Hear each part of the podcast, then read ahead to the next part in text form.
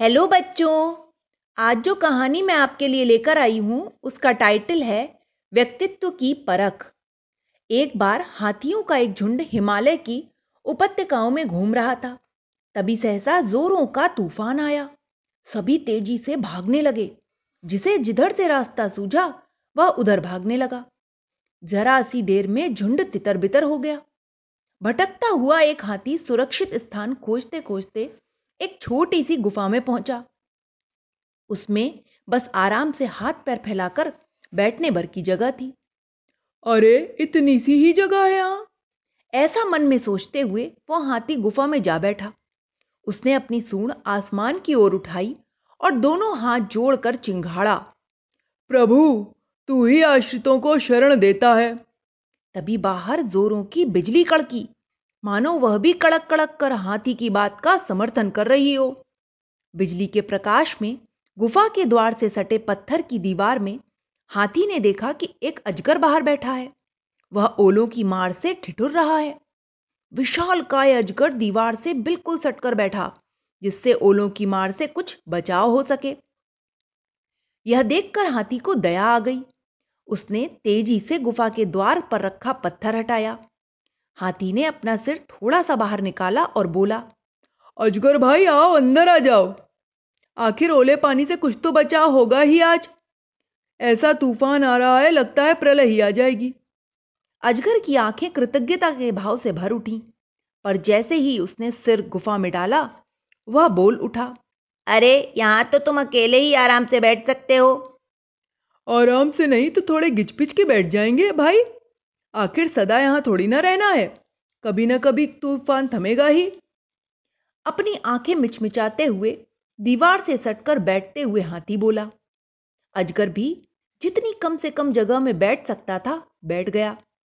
फिर वह बोला, हाथी भाई, तुमसे परिचय पाकर धन्य हो गया हूँ। संकट की घड़ी में जो दूसरों की बात सोचते हैं, अपना सुख छोड़कर उनकी सहायता करते हैं, वह वास्तव में महान होते हैं। तभी हाथी जोरों से चिंगाड़ा। उत्तर में लगा, जैसे दूर से कोई हल्की सी आवाज़ आई हो। तुमने कुछ सुना क्या? कानों को हिलाता और ध्यान से सुनने की कोशिश करता हुआ हाथी बोला, मुझे तो कुछ सुनाई नहीं देता। अजगर भी चौकन्ना होकर बोला, लगता है द्वार पर कोई है। हाथी ने कहा। अपनी जगह से वह उठकर दरार में से झांकने लगा। बाहर एक मोटा भालू खड़ा था। तूफ़ान के कारण वह अधमरा सा हो रहा था। हाथी ने जल्दी से द्वार का पत्थर हटाया और बोला, तेज़ी से अंदर आ जाओ।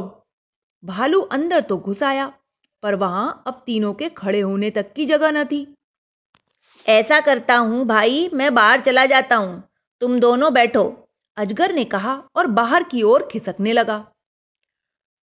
मैंने बेकार ही तुम्हें कष्ट दिया, मैं भी बाहर चला जाता हूँ। जीवन होगा तो बच ही जाऊँगा। भालू ने कहा और वह भी थके कदमों से बाहर की ओर जाने लगा।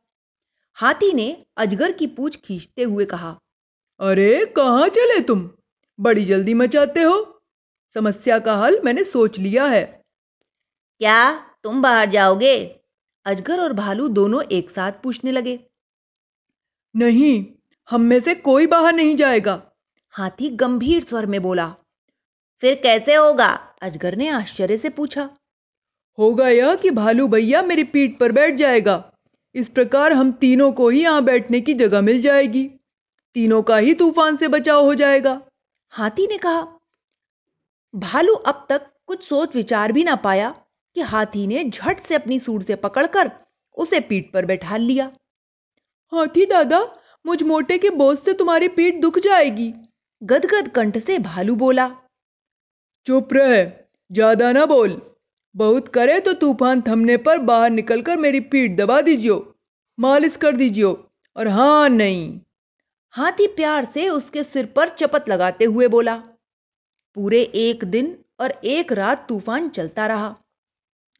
तूफ़ान थमने पर हाथी, अजगर और भालू बाहर निकले। असंख्यों प्राणी मरे पड़े थे। उसे देखकर भालू सिहर उठा, बोला, हाथी, दादा, तुम रक्षा न करते तो हमारी भी यही गति होती। हाथी ने उत्तर दिया, रक्षा करने वाला तो भगवान होता है भैया। मैं तो बस इतनी सी बात मानकर चलता हूँ कि जैसे सुख दुख हमें होता है, वैसे ही दूसरों को भी होता है। इसलिए अपने साथ साथ औरों का भी ध्यान रखें। पर कितने ऐसे व्यक्ति हैं जो ऐसा कर पाते हैं? उपदेश देना तो सरल है, उसे व्यवहार में लाना कठिन ही है। अजगर बोला। भालू सिर हिलाते हुए बोला हाँ इसलिए तो व्यक्ति जो कुछ कहता है, उससे नहीं, जो कुछ उस आचरण करता है, उससे उसकी परख होती है। व्यवहार ही वह दर्पण है जिससे किसी व्यक्ति का वास्तविक रूप सहजता से देखा जा सकता है। मोड़ पर आकर सहसा ही हाथी ठिठका और बोला अच्छा भाई, अब विदा। मेरा रास्ता तुम सबसे अलग होता है।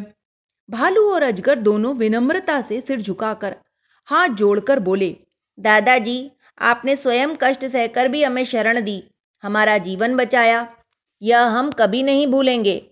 यह हमारा सौभाग्य होगा कि आपके लिए भी हम कुछ कर पाए। भगवान तुम्हारी यह भावना सदैव बनाए रखे। तुम्हें सुख शांति दे। हाथी ने आसमान की ओर सूढ़ उठाकर कहा। फिर वह दोनों के सिर पर प्यार से हाथ थपथपाकर आगे बढ़ गया। जब तक वह आँखों से ओझल नहीं हो गया भालू और अजगर उसे एक टक देखते रहे। अजगर फुसफुसाकर बोला, संसार में न धूर्तों की कमी है, न महान आत्माओं की। हमें अच्छे व्यक्तियों का ही अनुकरण करना चाहिए, जिससे यह जीवन सफल और सार्थक बने। भालू ने भी सहमति में सिर हिलाया। फिर हाथी की उदारता की प्रशंसा करते हुए उन दोनों ने भी विदा ली और अपने अपने रास्ते चल दिए। तो बच्चों, इस कहानी से हमें यही सीख मिलती है। कि हमें सदैव दूसरों की सहायता करने के लिए तत्पर रहना चाहिए। Okay bye.